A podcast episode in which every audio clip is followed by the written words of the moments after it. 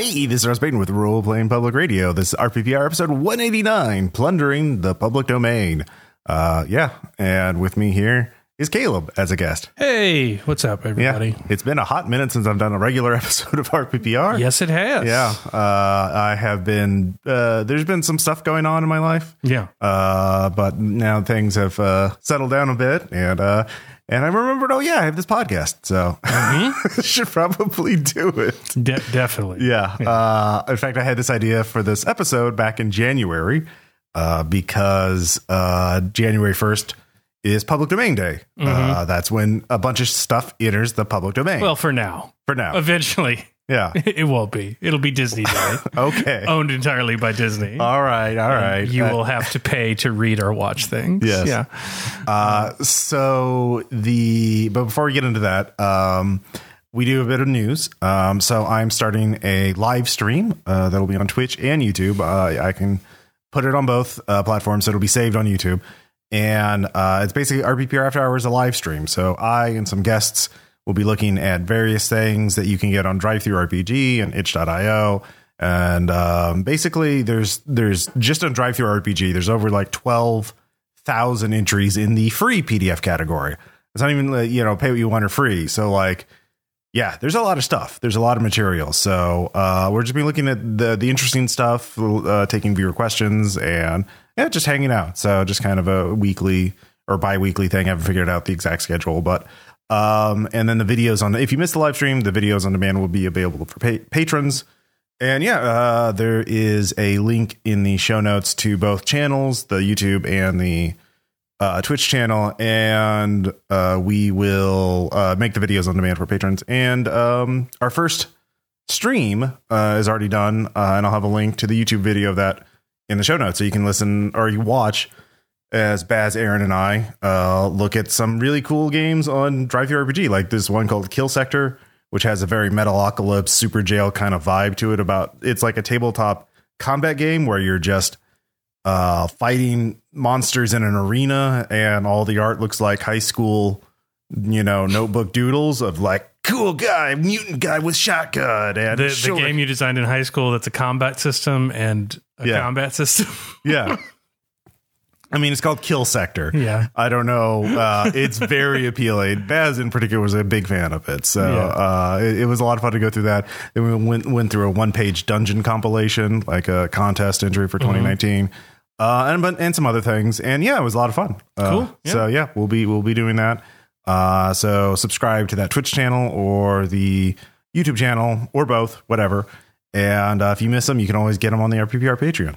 So I can't wait for you to answer the question 80 times that Twitch holds VOD for two weeks. yeah, Twitch holds VOD for two weeks. I'll be posting it later. Twitch holds VOD for two weeks. Have you heard Yeah. that Twitch holds VOD for two weeks? Yeah. Because that's how they told me on the website when I looked that up. But instead, the people will be asking you on every means of communication you have available. Yeah. Uh, I, I look forward to your mentions just being flooded Yeah. by men of a certain age Yeah, who but- will not Google things. Yeah. but uh, YouTube holds that things forever. Uh, but the videos I'll, I'll make unlisted so that only patrons have access to them. So you know, uh, anyways, uh, but it'll be live if you catch it live. It's it's free for everyone. So Yeah. uh, yeah, be very cool. Um, Caleb, do you have any updates for? Uh, yeah, I'm pretty close to uh, having a PDF out to backers of Phase Anatomy. So, um, to let you know in publishing language, uh, I just, well, I'm currently working on annotations for, I finished it once and I lost the file, but I'm second time working on annotations for uh, the PDF copy of uh, Phase Anatomy, and it will be done um, very soon because the only thing left to do is page x-axis. So that is the an index, and that's the last thing you do before you send something out. So um, that'll go out to backers, and then uh, from there we'll have to do some print proofs, but uh, we should be done. And Yay. the website is up, and you can play it now. And uh, the book is I think it's amazing. I don't know if anyone else ever wanted to see an RPG book laid out by tax code with over 600 endnotes. Uh, a good 40, I mean, champion. Have you looked at Champions the RPG? a good 40% of which is just me losing my mind There's a yeah. there's a non-zero number of RPG books that can stop bullets. Like- Yes. so Uh, yes, but, there is a uh, thankfully, the rules for the GM patient Yeah. character and the rules for the player are you could learn the entire game off the character sheet. yeah. Uh, and yeah, this is not that kind of game. and there's 40 pages of rules for each if you really want play examples for every single mechanic Mm-hmm. uh, they're in there uh, and the rest of it is uh, half actual medical knowledge pulled by an archivist with you know links you could learn a lot of stuff about c difficile i don't make click on it I, I checked the link it works i didn't read it uh, I definitely didn't read it to design the game, uh, but uh, it's in there if you're interested. And the rest is just made up supernatural bullshit and just me doing my best David Foster Wallace in, in the end notes. Yeah. Um, yeah. Uh, but I hope you guys enjoy it. I, I hope it comes out soon. But um, you know, keep keep your eyes on your inbox. I guess. Yeah. Uh, and also, uh, I've been playing in the ga- campaign you've been running for Delta Green Dead channels. Yes. Uh, Insolent Impulse, uh, along with Greg Stolze, Rob Stith, uh, and, and now Baz uh, And Shane Ivey and Shane Ivey. Um, and that's been a lot of fun. And Yeah, we ran the first uh, arc on Twitch, and uh, the audio only versions of that are available on my Patreon, Delta Green Dead channels. And then Delta Green is posting the VOD recording of our Twitch stream uh, on on their website. And I'm since I also made this kind of a found audio thing. If you listen to it on Twitch, I've also edited in like the the found audio parts with graphics and stuff nice. where the players would be uh, well the characters would be listening Yeah. so uh, as audio drama e as we're ever going to get in delta green um, but yeah and we are currently continuing the campaign in a, a second quote adventure end quote uh, and it's going well Yeah. no one's on your side's died yet Uh, I mean, yeah, that's technically true. so i mean that's Yeah. a 100% success in delta green Yeah, yeah, no. We, well, we've not achieved good effect on target yet. yes So we're, we'll we'll see if we can achieve effect on target without all dying. yeah I'll be pretty impressed. Uh, so yeah, that's something to look forward to. So, uh, anyways, uh, that's show topic. So the public domain, if you, you're not aware, is a is a legal term for things that uh, for intellectual property uh, that has fallen out of copyright, and that means anyone can use it. Anyone can remix it, resell, it, reprint it. Uh, for example, Shakespeare. Shakespeare is in the public domain. Anyone can take Shakespeare's plays and publish and print them. Yeah, So, as if you don't know, it's why Sherlock Holmes is everywhere all the time. Yeah. Even though he is, you know, a Victorian or Edwardian uh, Yeah. police detective, he is also free to use. Mm-hmm. So, uh, yeah. Robin Hood, you know, a a staple of the fantasy and nerd genres Mm-hmm. Yeah. everywhere are public domain people before Disney Mm-hmm. clamped the gate shut. yeah, basically. Yeah. Um, and uh, certain the the copyright law that Disney recently, lob- well, not recently, like twenty years ago, lobbied to modify uh, is now um, they could not make it in. They can't make it indefinite. Uh, that's in the Constitution, I believe. So, like, they had to say it, it lasts this many years or whatever, and so that that twenty years has passed, and so like things uh, are now falling into the public domain again in America, in Yes. the US. And of course, copyright law varies greatly uh, from country to country. Uh, uh, like in Japan, uh, Rashomon, uh, famous Kurosawa movies are in the public domain, uh, but it's not in public domain here. Uh, yeah, it's complicated. So uh, there are these websites that uh, champion uh, the the public domain, and Yeah. like uh, they had they started the last couple of years ago. The the public domain day, January first of every year. That means certain new things are entering into the public domain. And so I saw that and it's like, oh, that would be interesting because now there's gameable stuff in there. I mean, there always has been, but yeah. yeah, and public domain has always been great for RPGs. Mm-hmm. You know, there's a ton of like uh you know tapestries and you know public art museum Mm-hmm. industries that are metal as fuck and go easily to fantasy campaign Mm-hmm. and you can't you don't have to pay for them. Um, and you know, uh, Pelgrane does almost entirely uh, photo manipulated public archive images for their art.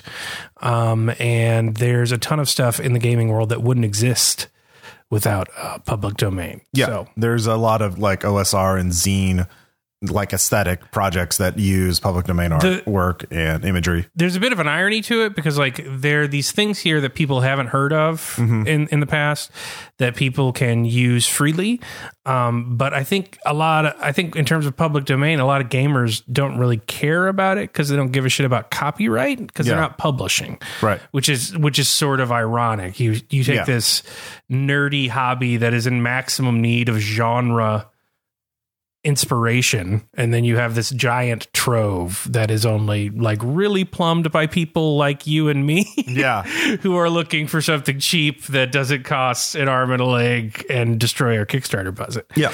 um, which is ironic because it could it definitely has a lot more use uh, in the general gaming sphere for just like we want to play a campaign here or I want to use that character yeah Yeah. Um, so like the biggest, so the, the, the websites I saw when they're talking about public domain day, they had like, here are the big things, the things you probably, you may have actually heard of. Um, and like top on the list of all of these websites is, uh, and I'll have links to these, these websites, uh, at least some of them in the show notes. So you can take a look, uh, see for yourself what has entered into the public domain. Uh, the biggest one is, uh, Winnie the Pooh, the original novels, uh, illustrated books. So um, Disney, of course, that means the Pooh without the shirt on. Uh, so the Pooh with the red shirt on, that's the Disney version. uh, so you can't use that version, but you can reference the original or copy the original artwork or, or uh, make an homage, whatever you want to do with the original Winnie the Pooh books. You, you, no one can stop you. By the way, Yeah. on a related note, we all need to keep eyes on the Riverdale showrunners and make sure they don't get anywhere near that. no one needs sexy Christopher Robin Oh no. shirtless in the Hundred Acre Wood, Yeah. pouring honey on his chest. Who's that guy? I call him the Pooh. yeah, exa- Yeah. exactly. Nobody needs that. Yeah. So uh, be sure to keep them away and not tell them this information. yeah. Uh, so that that's like the single biggest one. Um, but I looked in here and um, there there are a lot of other things. The first thing that I I saw that I thought would be good for a game would be actually the novel uh, Mutiny on the Bounty. Uh, which is a real interesting story, of course, about a mutiny on a ship uh, at sea. Uh, and I believe this is just the film version. Oh, the film version? I was going to No, say. no, no, no. I, th- I believe this is just the novel version. So Oh, the the- film version, I, I- believe, is I- still copyrighted. Man, I thought the novel was already uh, yeah.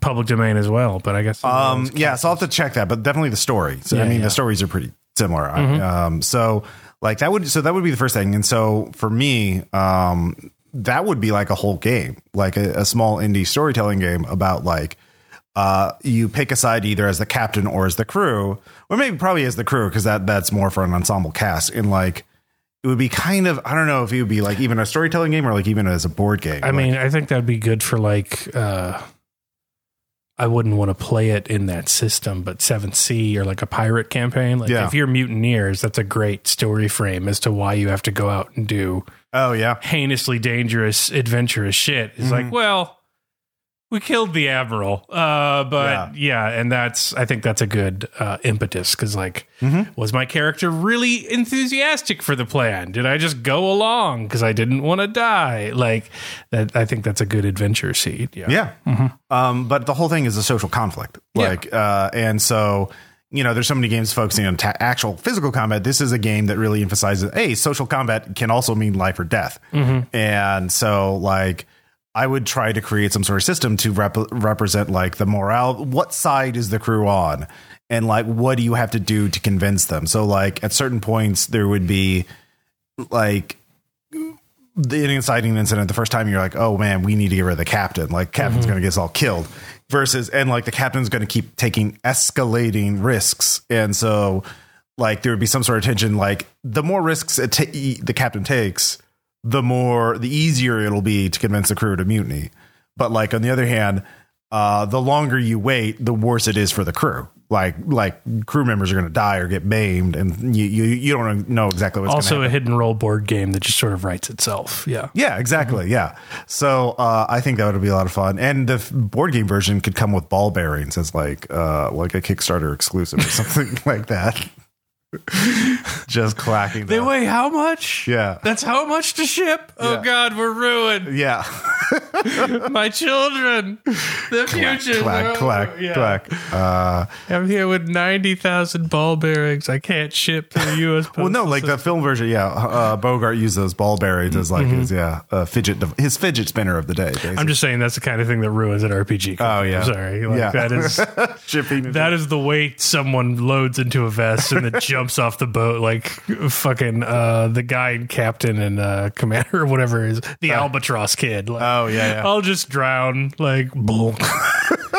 Guess I'll die. God, that sounds like a Chaosium gimmick. Mm-hmm. Ball bearings with every game. A, Wow. a leaden bar that will ship through the mail.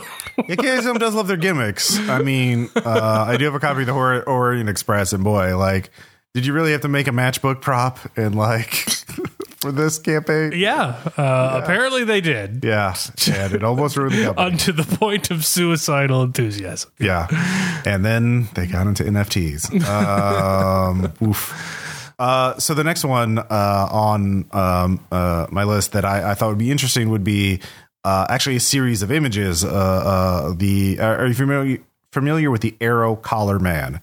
Uh, it's a 1920s. Uh, there's a link in the show notes. Um, and it's a series of images put up for arrow collars, uh, which and basically it's this Art Deco style uh, uh, uh, commercial illustration of a very handsome man in a very nice suit, and it became famous, and it became it was like the Marlboro Man of the, the of the twenties, uh, very dapper and sophisticated, very Great Gatsby kind of vibe and uh, those images are, are before 1926 so like uh, you you can use them now i think 1926 is now the cutoff date by the way for public domain anything made in 1926 or earlier is now public domain um, I find him somewhat menacing. well yeah there you go uh, that that's a Collars are too sharp. too sharp. Yeah. So there's two ways you could use this. One, um, so one, uh, the artist, uh, uh, you could use, I believe, uh, was a uh, closeted gay man, and so like he was very interested in handsome men, and so like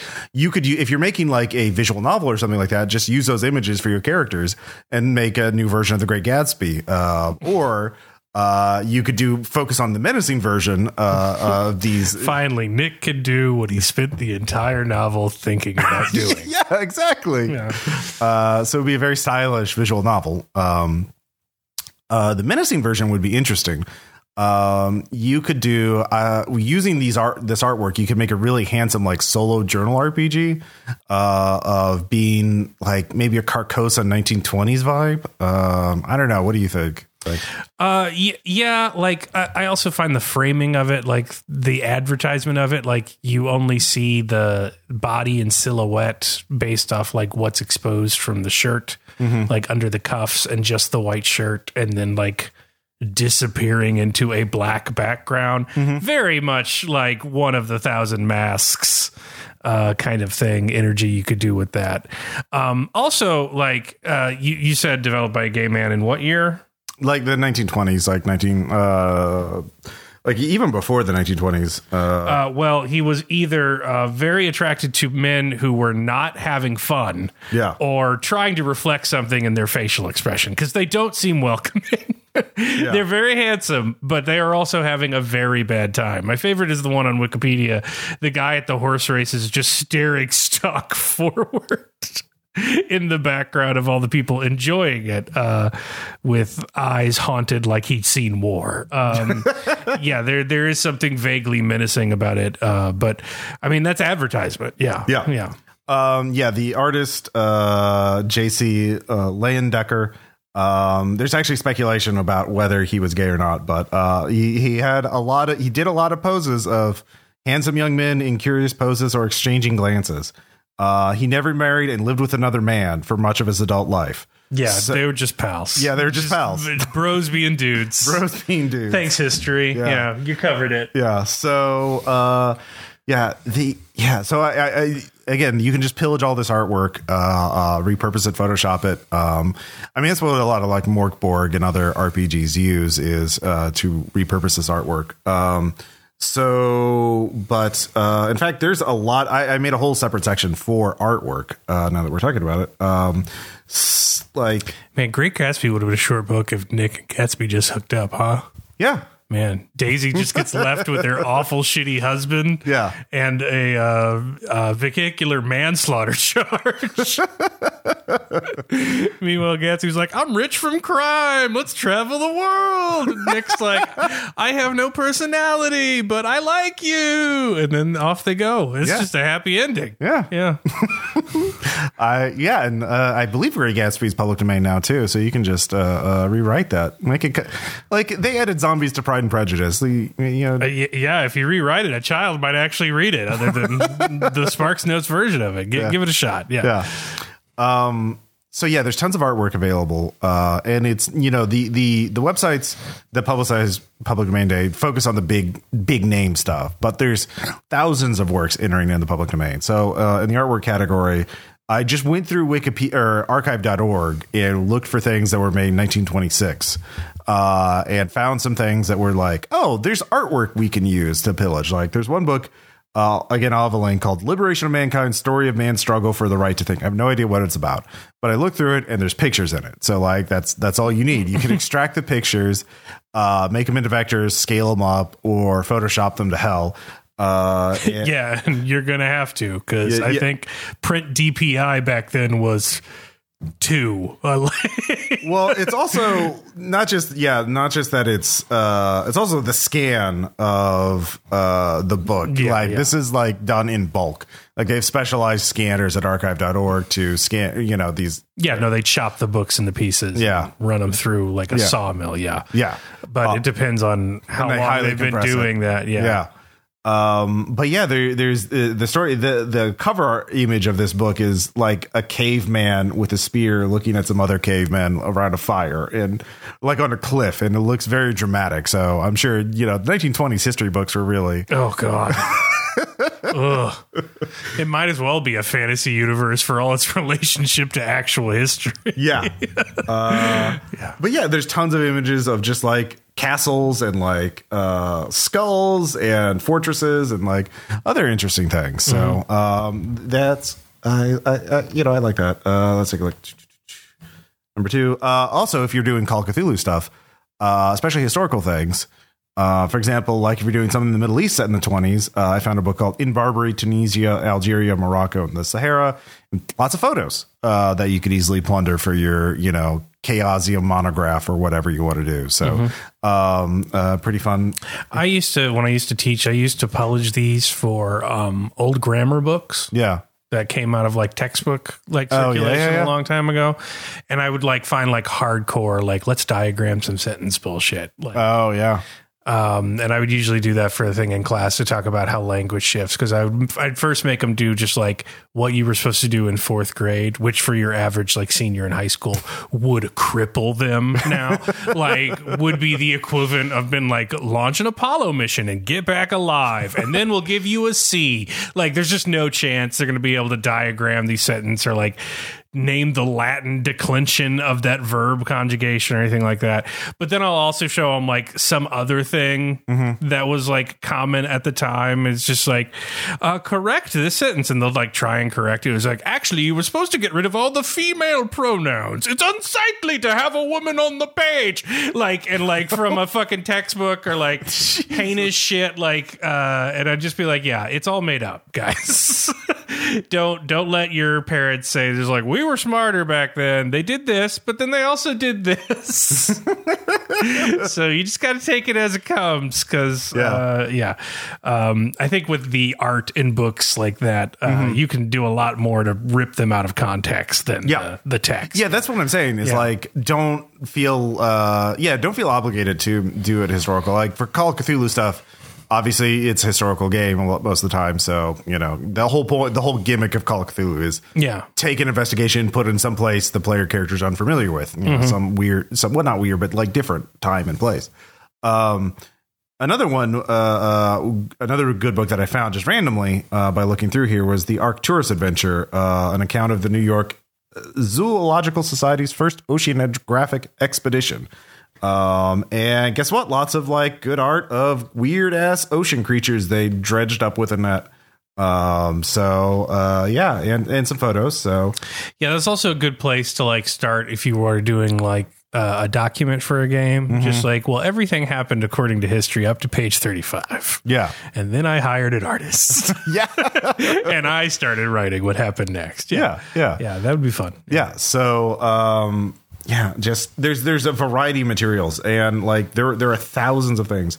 Uh, a book on ancient Rome, uh, tons of pho- photos of Roman, Roman ruins, history of the ancient world, uh, and then let's take a look here: Mesoamerican ruins, and this book called "The City of the Sacred Well," being a narrative of the discoveries and excavations of Edward Herbert Thompson in the ancient city of Chichen Itza blah blah blah. Oh my god, the, it's it's like a full ass paragraph for the title of this book. Um, but uh, yeah, just lots of photo. Like, don't read the text because it's going to be awful because it was written in 1920 uh, or 1926. But uh, lots of photos of these Chichen Itza before it was turned into a tourist resort, uh, basically. Yeah, um it's such a great research. Like there's there's tons of stuff coming out on itch and DTRPG now by really talented creators. And I do think for the most part, even the people who have like done more than me and been able to teach themselves layout in a program, they're way better about finding this stuff and like utilizing it to make like very engaging, visually cool, are the zine movement and things like that. But man, you do love it when you find somebody who has just written a game and needs some art. Yes. This is the first book they find. It's like about um, I don't know, laser battles, and it's just a bunch of pictures of ionic columns. Or uh, my favorite was the Hill Folk release, where it was just pictures of like road signs and like things they found on the street. it's very uh, there's a special place in my heart for those books. Aw. So just get just get something. Yeah, just yeah, get it's something. better than nothing. Yeah. better than nothing. uh, so the but the real the real treasure trove uh, is always is and always will be the pulps. Uh, pulp magazines of the 1920s, uh, great cover art, uh, and interior art too. Uh, and there's tons of resources. So I found on archive.org there is a whole pulp magazine archive uh, with lists of different ones. Uh, just be sure to check the year, make sure it's 1920, 1926 or earlier. Um, I found one random one. Like these are like the big name pulps, like amazing stories from May 1926. Uh, and like the cover art of this one is like uh just a wild ass bat alien on a planet and uh and there's tons of other useful images too because like this is a scan of the entire magazine so it has these uh, advertisements of them. And they have like excellent line drawing of like guns you know like revolvers. Buy a gun for f- a nickel uh, and we'll mail it to you. It's the 20s we don't care.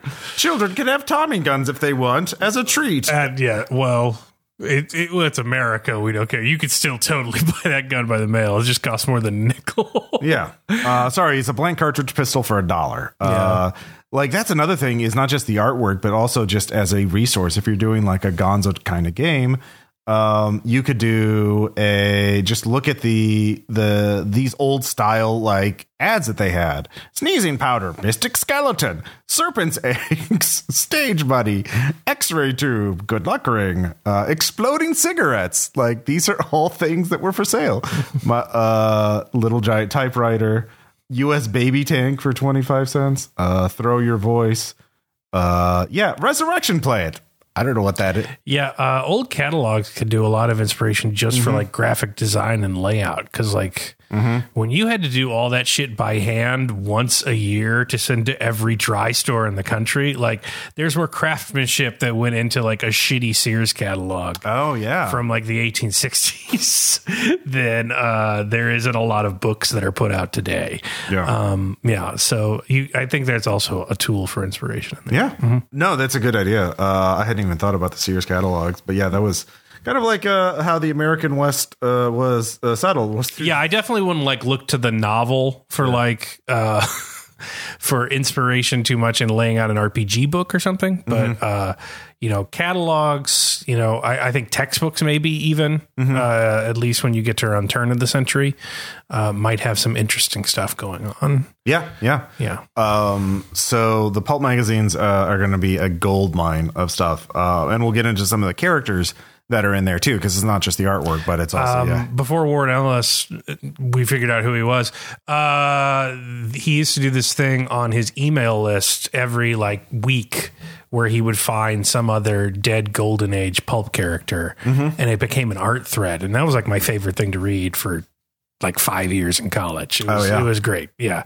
Uh, it would just be like Lady Satan. She's, Mm-hmm. she's an heiress that fights crime with two dragoon pistols in a red cocktail dress. It was like, holy shit.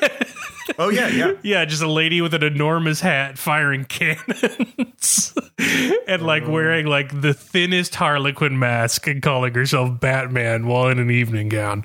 And like, yeah, the, the drawings were great. Like some people took it seriously.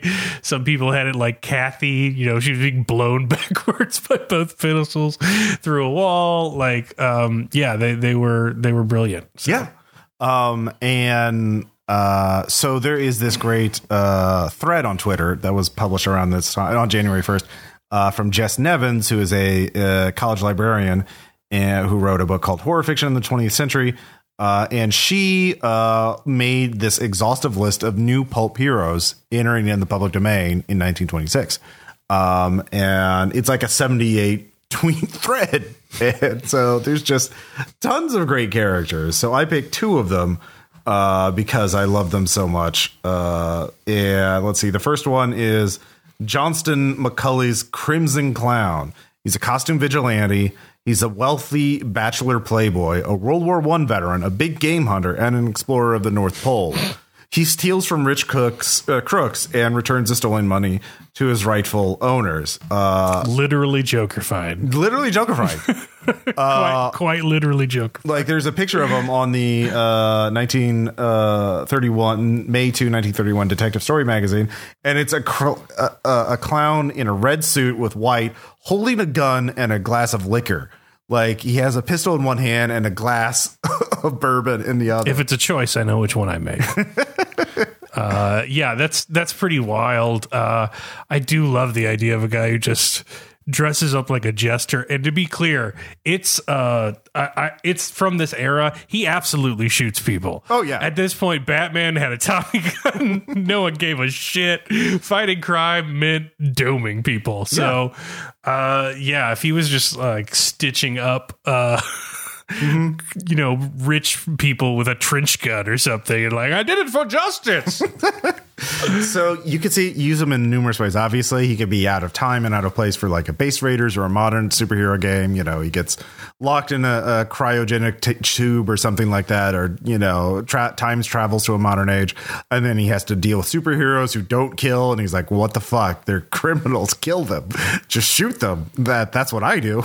it sounds it sounds like someone fish mouthing their character Yeah. in in a uh, pulp game. Like Yeah. Spirit of the Century is like, oh well, I'm a billionaire playboy, but sometimes the Crimson Clown takes over. and I, I black out. well, that's the other I thing. wake up in the North Pole, and I'm sure someone's done this, but like a pulp Cthulhu thing where all the characters are vigilantes like that, but they're fighting the Cthulhu mythos. So just like the saddest, shortest Watchmen episode. Oh, no, Just yeah. some dude in a Harlequin mask, a lady in a cocktail dress, like a guy whose thing is fencing. I don't know. And then they just all get eaten in the first turn. no, no, no, because they would have to have some sort of pulp abilities to like reflect their, you know, the fact that they could do this. oh, so you want like a Mike Mignola, like yeah, yeah, Hellboy. yeah, yeah, yeah, like Lobster Johnson, Yeah. yeah. yeah, that kind of thing. I think that would be fun. Um, I mean, your version sounds pretty fun too. Like, just like, I do like imagining like setting up the backstory for all these like heroes, and Yeah. then it's just blood covered spandex, and it's over in a turn.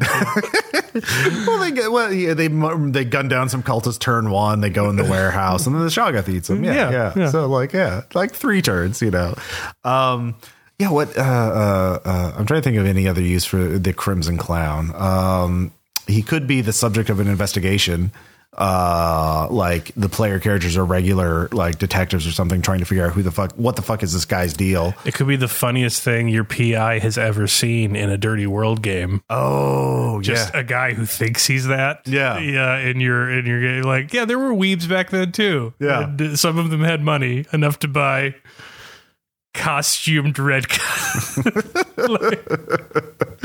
Uh, that's fun. Um, so the other one that really grabbed my eye, I mean, they, they were all really good, uh, was uh, Edward Parrish Ware's Jack Calhoun, a U.S. Ranger active in the sunken lands of northeastern Arkansas. This is the swamp guy. Yeah. I read about this one in Oh, yeah? I remember this guy.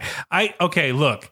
Here's the reason public domain laws are bullshit. All right. We needed Jack Calhoun sooner, and we needed it when we had Burt Reynolds around at an age when he could play him. Oh yeah, This is a man built for fanboat parts.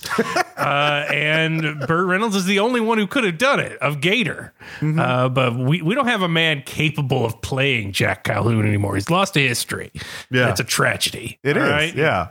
Uh, but I like that he sets it like at the turn of the century. Uh, like apparently, uh, he fights swamp rats, scary inbred smugglers, little mm, uh, on the inbred thing, uh, counterfeiters, blackmailers, and murderers. Uh, he they force him to be hard boiled without much conscience.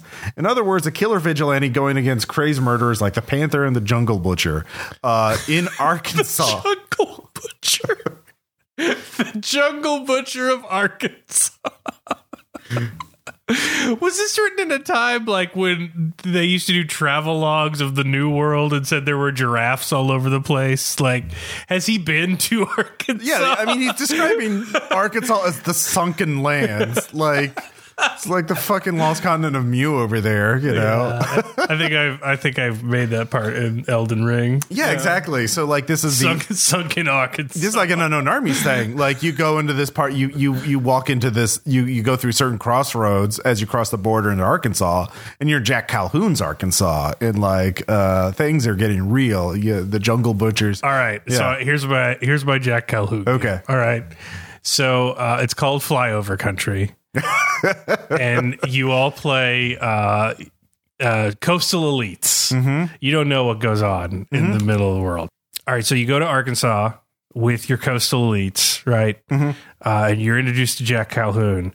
But he shows you how real Americans live. Only there's no bottom. Like it's always worse than I thought. Like it starts off in like a bar that doesn't have seltzer. Yeah. And you're just like, oh my God, I can't believe it. And then you're just like in a fanboat chase with like inbred cannibals.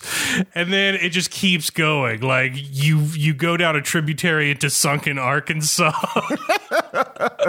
Jack Calhoun's like real Americans always deal with the hellbirds and Yeah, the like hellbirds, Yeah, yeah. it just keeps like the reality keeps getting deeper and further away from the coast. This is the more real America. yeah. This is Yeah. real America. This is the most real America. Yeah. yeah. Sunken Arkansas is the drain of the American conscious. it just keeps going down. Yeah, yeah, yeah. Uh, and Jack Calhoun is the only man who can delve it.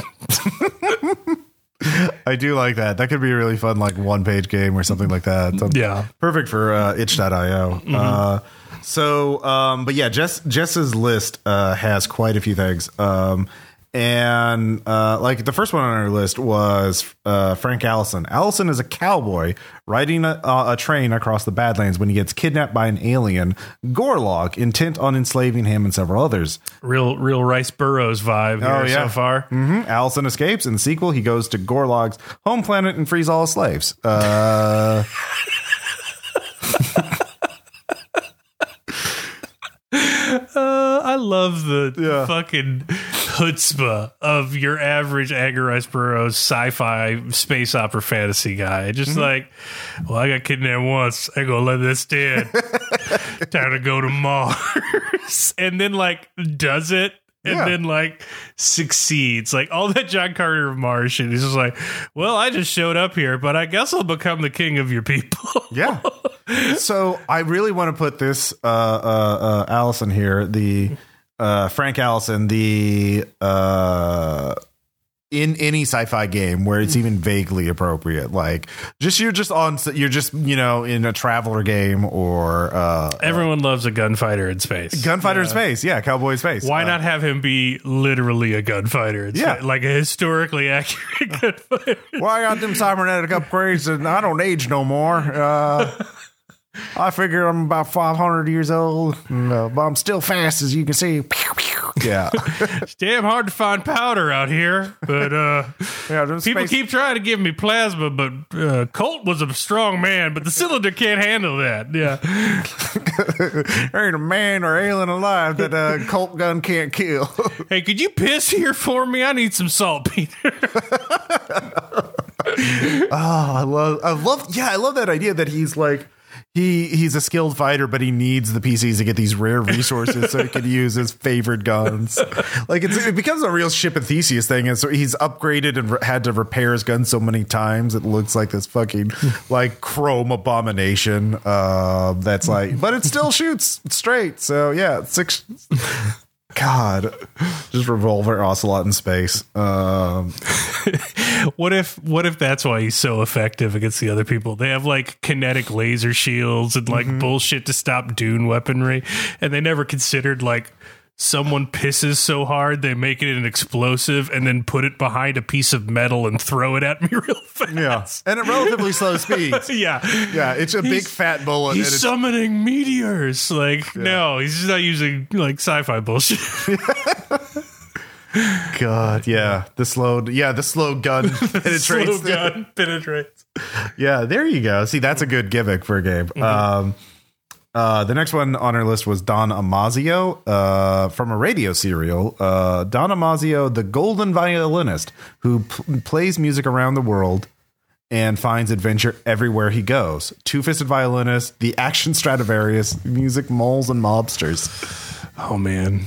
So The Timothée Chalamet movie we need. Yeah, yeah. Uh, I think this would be like a good Cthulhu premise is like playing like an orchestra group that like gets involved in weird occult shit wherever they go. So everyone plays. Oh, that would rule as a campaign frame. You're Yeah. just like uh the golden bow, but not racist, and all of you like, Mm-hmm. and you spell bow B O W because you're all in like the violinist section. Yeah. So everyone's like part of his band, uh, uh, Don Amazio's. Everyone's a weird Yeah, but it's cool. spiritualist slash Oh, yeah, at you're- at least third chair. Your Kronos Quartet, but you fight monsters too. Yeah. Yeah. Uh, so I, I would be more interested in it if like you did that with a Hillfolk game in between every session. oh, okay. like for the I would, drama. I would, yeah, I would really like, um, you know, yeah. Well, you go out and you're the fighting violinists, but then when you get back, it's tryouts for first chair, and whew, regionals are coming up. so yeah. yeah. it's gonna get heavy. yeah. Who's going to get that tutoring gig? Yeah, uh, exactly. You gotta, Uh, show, you gotta, you gotta You're uh, you're applying for the same grant as your other teammate. Well, you get that tutoring gig for that spoiled rich kid, like uh, Mm-hmm. you- easy money, but you have to put up with the rich asshole's family. Yeah, yeah. um, yeah. No, uh, I I love that contrast. Let's see here. Uh, E. Hoffmann Price's Pierre d'Artois, a French occult detective active in France, the Iberian Peninsula, and the Mediterranean. Oh, okay. He fights ghouls, necromancers, Satanists, and cultists, and teams up with an Islamic scholar for anti-Cthulhu mythos activities. Uh, French Kojak Yeah, done. Yeah. like I'm. stop. You you've you've hit gold. yeah. Uh, Who was the Italian one? There was the Italian the, the Italian uh, pulp Hmm. supernatural investigator. I can't remember his name. Every every country has their own like trench coat and monster Mm-hmm. guy. I'm glad France has one too. Oh yeah, yeah. Uh, it's always fun. Uh, yeah. uh, Let's see here. They aren't particularly well written, but they have potential. He's stomping grounds are not the usual settings for an occult detective. Uh, his home city of Bayonne into a, is an alluring locus of spookiness. Uh, so, anyways, the, the next one is uh, John Dickson Carr's Henry Bencolin, once famous now forgotten, Metastopheles with a cigar, the most dangerous man in Europe. Uh, the a let's see here, a private detective on the side. I was gonna say are these just things he calls himself Yeah. because he doesn't sound that great. uh, a flamboyant, eccentric dandy. Uh, he loves nightclubs, catching criminals more. When he's about to catch a criminal, he wears full evening attire and carries a sword cane, regardless of the time of day and of the setting. The foremost police official in Europe. Uh, This is the best BBC mystery they don't have the courage to make. Just this utter fop, this utter asshole who's kind of good at solving mysteries, just wearing spats yeah. and coattails to like go to the East End and bust some guy who killed his wife.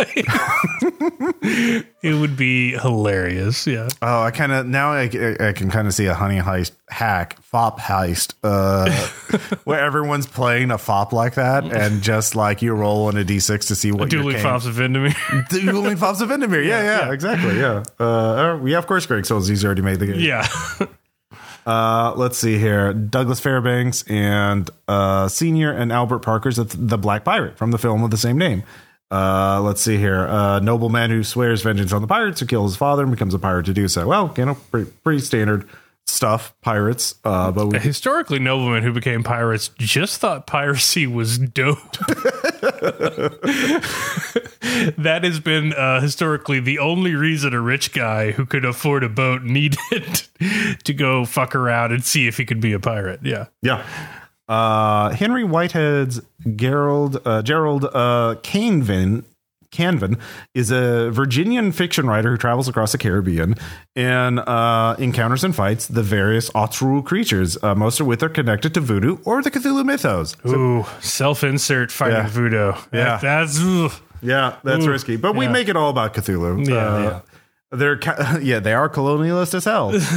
uh, so they yeah, he you could always rewrite it, make it a do sort of a Lovecraft Country version uh, take on it. Mm-hmm. Um, okay, here's one you're not going to predict what the profession is. all right. Hit me with it. Uh, H. Bedford Jones's uh, the writer. the The character's name is Peter J. Clancy. Uh, here's the the first name of Bedford does not inspire Bedford Dash Jones, like not hyphen. Yeah, not excited about what job he gave this man. Yeah. So the character's name is Peter J. Clancy. Yeah. okay, uh, what is Peter J. Clancy's? He is a short uh, dentist in Paris. He's just short. He's a short dentist. His face was wrinkled, kindly, shrewd wrinkles they were, and his eyes were very bright of a piercing gray. Former French Foreign Legion, of course, and a very Parisian American. Uh, he puts his knowledge of dentistry and stamps, he's a collector, to good use solving a variety of puzzling mysteries. He is Watsoned by an army veteran and boxer. So he's just he's just a short guy, or is like, He's a dentist. or is there a thing called a short dentist? He's like, a, he's, like he- I am short a sh- and a dentist. okay, because like And it doesn't say in his collector. job description, tiny dentist. They, Uh, the, he's short. He's a dentist. He's a stamp collector. and he was a member of the French Foreign Legion Yeah. and hangs out with an army vet. So now I kind of want to do. Looking at all of these, I want to make like a random set of tables, uh, for, uh, what do you call it? Um, making pulp characters. This sounds like uh, the worst player in your campaign. like the reason all the mysteries have to be solved by either dentistry or stamps is because those are the only things he put character points in. Otherwise, we're not going to have a game. Yeah, and Very like, much the forger sniper of uh, classical antiquity. yes, Bob. The villain did bite something at the crime scene. He, he had. He, they're- yeah, all just- your villains have an oral fixation now. Yeah. There's just a bunch of half discarded sandwiches throughout the entire campaign. But like th- that's kind of like a reverse storytelling game. Like okay, it's like a competitive storytelling game where like one player comes up with a bullshit detective with the most useless abilities and then the other player has to figure out what crimes that character can actually solve. So like so if yeah, oh well, yeah, well this guy's a dentist. What kind? What what what mysteries can he solve? Oh well, mm, the the sandwich burglar. You know, the guy who always eats a sandwich and leaves it. That's his calling card. It's a sandwich. I, I love the idea of a Mary Sue, but the world's on their side. They're just not amazing and Yeah. world beaters. Like Yeah. a Mary Sue, where like they have every skill and they're good at everything, is boring. Mm-hmm. Now show me a Mary Sue who reality bends around to make all problems dentistry based. Well, also stamp Are like collector. yeah, are like the late episodes Yeah. of House where like he's you know diffusing a bomb in somebody's brain. Like yeah, uh, because that that that's good. That's when you show realities on their side. 'cause Everything becomes a stamp problem. yeah. It's like oh, the the villain, the the bad guy mailed a letter. it turns out it's a really obscure stamp. we got that. We got you got him, Clancy. Uh, yeah. Uh, I, I I just love that idea. Um, I think it's one of the better ones. Um, let's see here. Uh, the okay. This is a this is a fun. Uh, uh, Walter Frost, Jim Clavering uh, has a problem. Jim Jim Clavering is the character. The women he loves was uh, involved in the theft of several valuable jewels. Clavering, a World War One vet, wants the stones returned to the rightful owners so that Helen, his sweetie, won't be any trouble. Uh, however, this involves reverse burglary, breaking into places to return the stolen gems, and that's difficult and harder with each attempt. Uh, so like that's the campaign premise, isn't it? Like the person you love is like, yeah, I'm kind of a jewel thief. Is like, well, got to put it back. But we don't want to get caught. We you can't just you can't just mail them. Uh, they'll, then they'll start looking for you. Uh, so we gotta we gotta sneak them back in. So uh, that I also love the idea of like somebody broke in here and returned these and ruin our prosecution. yeah. Security around the clock. no one will return my goods to me. No. Yeah, because like, oh, the plot twist is the villain was doing, uh, the victim was actually a villain trying to do insurance fraud. oh yeah, you're trying to give it back Yeah. to prove that they have. Uh, then they'll go to prison. That's pretty good. Yeah. Uh, I just love the idea of uh, you know hiring a private security company because you don't want people to give back things they stole from you. Uh, okay, so here's another French one. Um, the uh, Chevalier de, de Trelone is Bonaparte's aviator. Uh, the patriarch Trelon is a brilliant inventor and devoted to Mo- Napoleon's cause and invents a propeller driven dirigible for him. With the dirigible, Napoleon conquers most of Europe. That's a hell of a dirigible. Jesus Christ! What? How the like? How many cannons can you fit on that fucking thing? It's a dirigible. Like, Uh, yeah, a a lot, I guess. I mean, if he had air superiority before air was a thing, Yeah. that would be a game changer. Uh, but yeah. I guess the the intel be like, yeah, we can see the armies here. Like, You know what I don't fire on a fucking hot air balloon?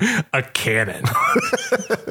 At all for any reason. Yeah. Or a musket or really anything with shot. Just it's a bad idea. Also, if you fire like what happens when the 10 pounders go back for recoil? Guess we're going this way now. That would be how you steer. Like Yeah. the recoil would throw you off the battlefield. maybe they're literally just dropping rocks, but I can't imagine that being too efficient. Like, they, they- like maybe they just have one guy with one bow and arrow, and he's got really good vision. He just sees the general, and just a- snipes him. I mean, you could grenades, I guess, Yeah. but like such a terrible idea. Just like if I fire right, he fires left, we're gonna collide in Hindenburg together. like it's just, uh, yeah. Uh, maybe, maybe I would love to see, you know, uh, a campaign where like I I'm gonna roll for uh inventing a dirigible for Napoleon and then like okay what's your skill and then you roll for it and they're like yeah he loves it it is uh in mass production Mm-hmm. it turns out it's just a fucking disaster it's just raining fire from the sky Yeah, you could also do an alternate history thing, like where Napoleon conquered Europe with dirigibles, of course, and like uh, uh, see where that takes you. yeah if you're not doing sky pirates then uh, Yeah. what why are you Oh, that would be perfect for Sky Pirates. yeah you got to do a crimson skies kind Oh my god! yeah. But they're slow. They're not like fast. It's easier to board. yeah. No, it's oh, that's really good. Like it. Yeah. Uh, I really like Sky Pirates, uh, the dirigible Sky Pirates of Europe. um, um, let's see. Robert A. Dillon's Tracy Down is a master thief uh, who employs two chimpanzees to help him with crimes in Paris, across Africa, and in New York. So, I mean, it's a pretty interesting NPC. Like it's just a dude with two chimps. I mean, pets are pretty broken in most RPG rule systems. They're either not accounted for enough or they're way OP. So, yeah, uh, yeah get yourself some chimp followers. Yeah. Uh, your your your guy who can carry all your gear might be great for your encumbrance load, but he can't rip a man's face off with his teeth. And two chips can do that lickety split. Uh, that's just that's just good planning. Yeah. Um, yeah. Okay, so uh, French authors uh, Jean de la Harris Frank Hardy. Uh, Frank Hardy is a adventurous French Boy Scout who, along with his sister, four of her friends, and eleven other scouts, has a series of adventures around the world in the radio plane of the uh, of the inventor engineer uh. They visit the Hollow Earth across the solar system and explore Mars, where they fight Martians like H.G. Wells. Boy Scouts in space, but there's also a lot of them. So for me, that's a peasant funnel. yeah. Uh, if there's someone I don't want to give Miss Frizzle powers, it is decidedly a Boy Scout master. they do not need the power to transport children across all of time and space. They cannot afford that type of responsibility. Uh, ha- most Boy Scout leaders I know can't can't handle like regular Boy Scouting. Not to mention in the Hollow Earth. Uh, yeah, terrifying thought. But yeah, just also there's just hordes of these scouts. Every player gets like a squad of four scouts. I mean, I, that radio plane better have some more seats because we're going to need more than 11 scouts if this motherfucker's penetrating the veil of reality in his magic radio plane. It is going to be like some drifting classroom levels of mortality. Just, that's a lot of dead kids, man. It's a lot of dead scouts. As, as Backdraft 2 said, that's a lot of dead kids. a lot of dead kids. Yeah. Uh, I just I just want to make that random scout generator. like, what's your? Oh, you start with one random merit badge, and that's your ability. like that's it. Like, oh You play four at once. yeah, you play four at once. Yeah. Uh, oh man, I really want to do that one. Uh, let's see. We'll do a couple more. Um, American engineer who invents the uh, sorry, Ge- uh, Alexei Tolstoy uh, Gagarin is an American engineer who invents the hyperboloid, a laser-like heat ray, and uses it to try to conquer the world. He discovers a massive deposit of gold and claims it, overcoming various sleazy Europeans and corrupt Americans on the way. So, you know, good for him. Uh, yeah. Uh, he threatens the world ecological disaster and brief, briefly succeeds in ruling the decadent capitalist um, United States before he's toppled thanks to the efforts of the sexy, adventurous, and poor but honest Russian policeman. Uh, so it's communist Russian pulp of the 20s. After threatening the world's ecological collapse.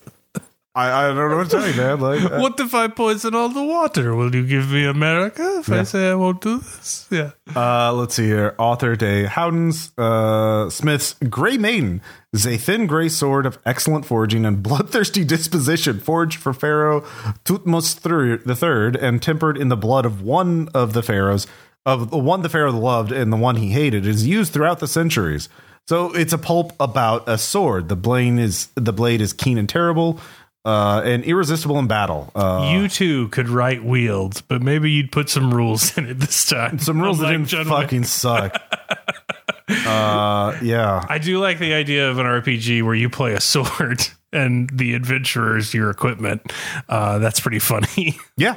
yeah, but um, uh, yeah, you'd probably have to write some rules about that. And apparently, it can't be done. Yeah, you can. Maybe you can put your fucking character sheet available on the internet, so people can just download the character sheet. No, uh, um, or just have a character sheet. Uh, anyway, um, the Hardy Boys are actually in public domain now, so you can just do the Hardy Boys. Uh, yeah, Get it? yeah, And, and again, no one tell the Riverdale people. Under no circumstances can they know about this. We can't allow Hideo Kojima to read Infinite Jest. They cannot know about the Hardy Boys. Uh, let's see here. Uh, oh, Chinese pulp. Uh, Jiang Qian's Hui. Uh, Yuan uh, is a martial arts master who, in the 1890s, is disgusted by China's decrepit state. He founds a martial arts school to help uh, cure China's spiritual, cultural, and political sickness. He defeats three foreign martial art masters as a way of demonstrating the superiority of his martial skill. But then the Boxer Rebellion takes place, and then uh, they fight valiantly. They're all killed uh, in the fighting in Beijing. So uh, basically, every Golden Harvest movie. Uh, Yeah, you, you just described Iron Monkey. yeah, yeah. Uh, yeah, no, I'm always down for that. Like, anytime you want to remake the Showtime film Warrior, I'm there. like, yeah, if it's if it's uh, any kind of street level, I'm real good at kung fu. Let's see what happens. I will watch it. Yeah, that would be fun. Um, yeah, yeah. Uh, we'll do the one way. So. the uh, Ronaldo, uh, the Portuguese author Ronaldo Vieira, uh, his character's name is James uh, Jim Joyce, New York celebrity detective modeled on Nick Carter. He is the terror of thieves and those with bloody hands. He's consulted by policemen around the U.S. on cases, and his Lestrade is Inspector Douglas. Uh, and uh, his Moriarty is the evil vivisector and surgeon, Dr. Satanas. Uh, Subtle. yeah, who was born in 1714, is tall, gaunt, dresses in all black, and has a skull like face and lidless eyes with enormous irises. Uh, the secret to Carter's Who do you want to do your surgery? Well, Yeah. Dr. Satanas comes recommended. Cut to dude with no eyelids, Yeah. hauntingly staring at you. I've been who is over a hundred years old. Yeah. No problem. Yeah. He seems like he knows what he's doing. Good bedside manner, Dr. Yeah. Satanas. Um, yeah, now there's just a lot of so yeah, pulp stuff is out there, uh, and there's a huge amount of it, and it's very mineable for material, just for your own games or if you want to publish something. Um, like I'm, I'm, I mean, for me, the Boy Scout idea funnel really stands out. I kind of want to do the D100 random merit badge table, uh, and uh, vaguely, pr- uh, just to, yeah, um. I don't know which would uh, out of all of them was, was the one that really stood out to you. I, I'm just convinced now that I live in Jack Calhoun's sunken Arkansas. and I wonder what level of hillbilly reality I'm on before I slip further into the drain Aw. of sunken the beneath Arkansas. yeah so um yeah if you're if you're looking for resources if you're looking for fun stuff uh check out the public domain. Uh, it's getting bigger every year at least for now. Uh and uh there's tons of cool stuff on there. So uh but when we come back we'll have some shout outs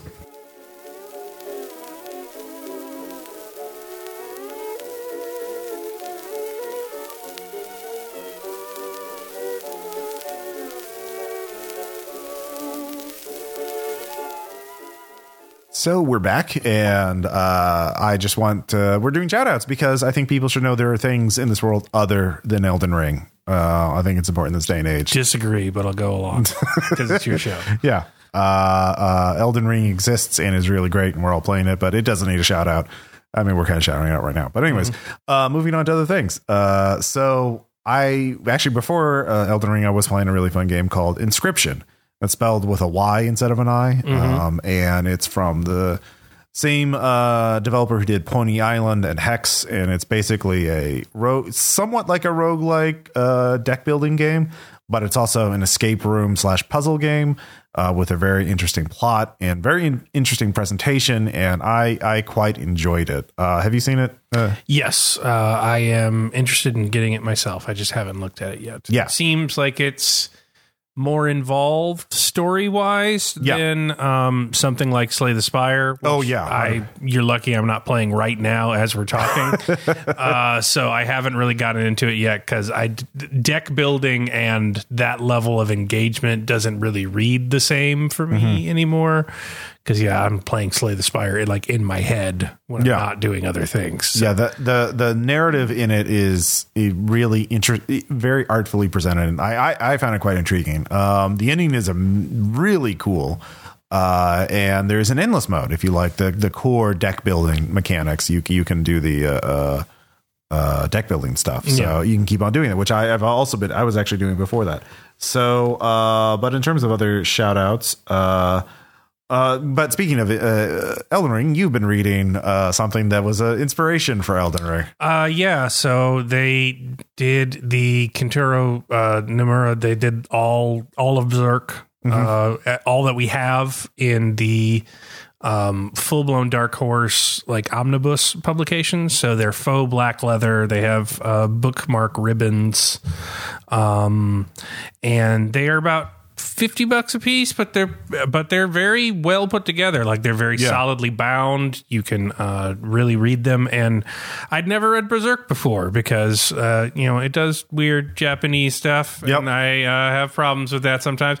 But man i don't have a problem with him just uh, van art chopping through some like painstakingly researched and drawn Renaissance era knight guys with uh, a raw slab of iron or are being too insane to be dragged into hell. Yeah. Like, yeah, that shit rules. Yeah. And uh, I enjoyed reading it a whole lot. So, um, yeah, I wouldn't call it woke by any means, but the art is very pretty. Uh, parts of the story are very cool. Uh, it's a shame that it never got to finish. Uh, Yeah. yeah, but Uh, yeah, there for every anime or manga, there's at least one thing. There's like, God damn it, Japan. Yep. Why'd you got to do that? Why? Mm-hmm. and it's usually more than one. usually more than one. uh, and so, some series are nothing but that. Like, uh, but yeah, even the great stuff. Yeah, And again, we don't want to put it all on Japan. Again, the Riverdale show producers. yeah. Something America has to answer Yeah, for, like yeah. the war on terror and all, all sorts of other things. yeah. Uh, speaking of uh, crimes in America, um, I Manny and I watched this interesting series on Amazon Prime uh, called LuLaRich, uh, and it is a four part series on the company slash multi level marketing company slash pyramid scheme slash no, we're not a pyramid scheme slash yes, you are uh, Mormonism. Yeah, uh, close. Lularoe. Uh, Oh, okay. yeah, yeah. Started. So Mormonism, yeah, started by Mormons. Um, the MLM religion. Yeah. If you've not heard of LuLaRoe, it is a company that ostensibly sells leggings and uh, women's fashion. Uh, but you, their rise to power was done by this. You get more money for recruiting other people to be retailers, quote unquote. And they would sell them online uh, through these watching selling parties and in person instead of stores. Uh, and uh, every like they My would only husband won't let me out of the home, but the store came well, no, me. like in LuLaRoe, they would encourage uh, retailers to have their husbands quit their job to help with the LuLaRoe. N- not just so you, uh, it's totally not because you just be dependent on us for income now. No, Yeah. no, not at all. Uh, why would we say that? Um, but like, yeah, that was their gimmick was like every, every design, they'd only print like a hundred or a thousand pieces for it. So like there were limited ones. So it was like, uh, fucking beanie babies, but leggings. Um, but uh, yeah, then they were a, uh pyramid scheme because they made money by recruiting people. because everything is. Yeah, Everything is. yeah. uh, but yeah, um, there's another game that you've been playing lately, other than uh, Elden Ring, that looked, sounded really fun. Uh, yeah, Sifu's amazing. It is the um, best beat 'em up fighting game I think I've ever played. Like um, the hit detection on it is like frame perfect good, uh, and the the extensive um, choreography of it, the just the the the moves themselves. I, w- I don't want to say realistic because no one wins. A It's a martial art movie choreography. yeah, m- yeah, realistic for martial arts movie because you're basically choreographing one. So, Sifu, you're on this quest for revenge. You're moving through these levels. They're quite difficult uh, with your basic move set. You can get XP and unlock things on runs, um, but every time you die, you get a death counter. So you start at one. So if you die at age 20, when you get resurrected, you're up at 21. But if you die again, your death counter went up. And so now you're going to actually be, uh, when you get up, 24. And then you're going to be 28 and then you're it just gets bigger and bigger and bigger um, and if you age out past 75 you can't fight anymore Oh, um, and then you lose the game. You you got to start over. Uh, so you've got these very hard levels full of all of these hundreds of mooks, right? And there's these mini bosses in there, which are staged in a nice like linear kung fu storytelling thing with great set pieces. Like you do the old boy fight, you do the club scene fight, you do all sorts of cool stuff. Um, and you're moving through, but there'll also be bosses that just appear amongst the goons. Like you'll fight a goon and you'll do like the takedown move and then it won't work and then they'll be worth extra. But if you beat them, your death counter can go down. Um, and there's these very subtle moves that are just game breakingly necessary. Like you need to be able to unlock this sweep power. You need to be able to do this palm strike. Um, and so it's very difficult, but it teaches you the game. But that death counter thing, even if you beat it, you'll like beat it in your 56 or something, which means the next level, you're going to be fucked because it's going to be harder and you're also starting with less lives. So what you end up doing to get good at Sifu is replaying the same level over and over and over again to try and gain XP because anytime you get an XP unlock 6 times, it's permanent. Oh, okay. So what you end up doing is sort of re-choreographing these fights through this level endlessly so that by the time you get through it cuz you were like, well, I want to be 21 so I have maximum lives to get to this next one. So by the time you get through the club thing, you have choreographed like a picture perfect martial arts thing. You are like Jackie Chan kicking ottomans into dude's shins while you're punching the throat of another dude. And then you spin around and kick a bottle into a girl's face so you can take another guy out with an armbar. Like you know where everyone's coming from. You know where the best weapons are. Like it's it gets really cool. Um, so yeah, it really it's difficult, but it rewards mastery in a way um, that I haven't seen before because like Elden Ring, you want to beat the hardest boss on earth. You beat it, thank God. I never want to do that again. Sifu, you do it of like, well, I can do it better next time, um, and that's interesting. Yeah, Yeah, no, I really like the mechanic. It also like watching gameplay footage of it. Footage of it, it, sound, it reminded me of like rhythm games, like trying to master like an increasingly hard DDR or something like that. Because like to get the rhyming or not the, the the rhythm and the the timing down perfectly. and it's got like the 360 degree like sort of combat um ability of like say an arkham knight or something like uh one of the arkham games but like where batman had to do some moves to get like 20 feet away so you could hit that other guy and really have that omnidirectional thing Yeah, it kinda like they make jumps. everything look really realistic in here like the way he holds baseball bats is sort of like in a knife hand Yeah. like with it back over his back. But if like if you'll go hit somebody behind you, he will just take his hand and like stab the end of the bat into their face behind him without looking, and it looks like realistic. he will just he will just go up and pop him with it. But then when you go back to the front, he will just do, do like a baton sweep. So like um, it's got uh, parry mechanics. It's got dodge mechanics. It's got a structure meter, a lot like Sekiro. Um, there's a lot of different ways to play it, uh, but yeah, it's it's very it's very cool. I liked it a lot. Yeah, no, it's, it sounds a lot of fun. I, I will pick it up eventually. I think it's on. Unfortunately for PC, it's only on Epic right now. Um, Yeah, uh, so yeah. I am playing on PS5. PS5. It is very pretty too. Oh yeah. Uh nice. Um so uh things that are also uh pretty or like very uh, beautiful. Um I Maddie and I not uh, a while ago, not too long ago, uh watched a movie on Netflix called The Power of the Dog, uh starring Benedict Cumberbatch. Um and it's a very very beautiful and moving drama film about outsiders being someone who doesn't quite belong. It's you know set in the West, uh, but like Benedict Cumberbatch is this like Ivy League educated, you know, cattle baron kind of person, and he but he's very much in the image of the cowboy and doing cattle drives and that kind of thing. And um, yeah, it's Gentrifying the plains. well, it's also like uh, his brother falls in love with a woman of a lower class, and she has a teenage son. My God. And they move into the big house, and then tensions form, and it's like, yeah, uh, a, lot of the movies, like being outsiders, also not just like culturally, but also like sexually. Like Benedict Cumberbatch is very, very big subtext of the movie about him being like a closeted gay man, and like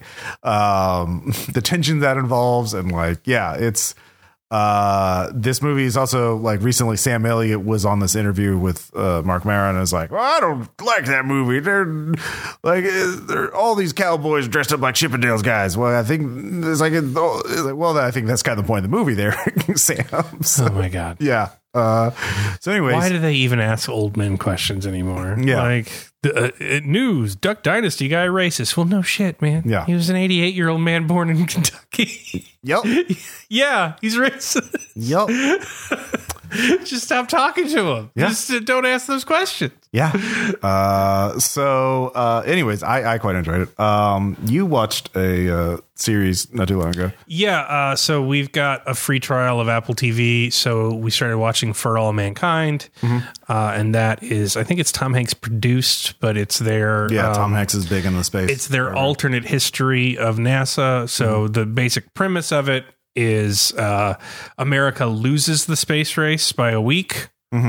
Uh, and they they get uh, people on the moon before us, Um, and that actually, due to the hysteria of the Cold War and the image of that, um, paradoxically makes America give a shit about NASA and actually fund it, which is not the world we live in. Um, and so uh, it becomes uh, very interesting because uh, the second person they send to the moon is a woman uh, the Soviets. So it just shoots gender rights forward a couple decades uh, because America is like, well, yeah, we can't, we're not going to be stood up on that. So uh, it's very interesting in that regard. Uh, I think it's pretty well researched. I think it's a pretty interesting thought experiment.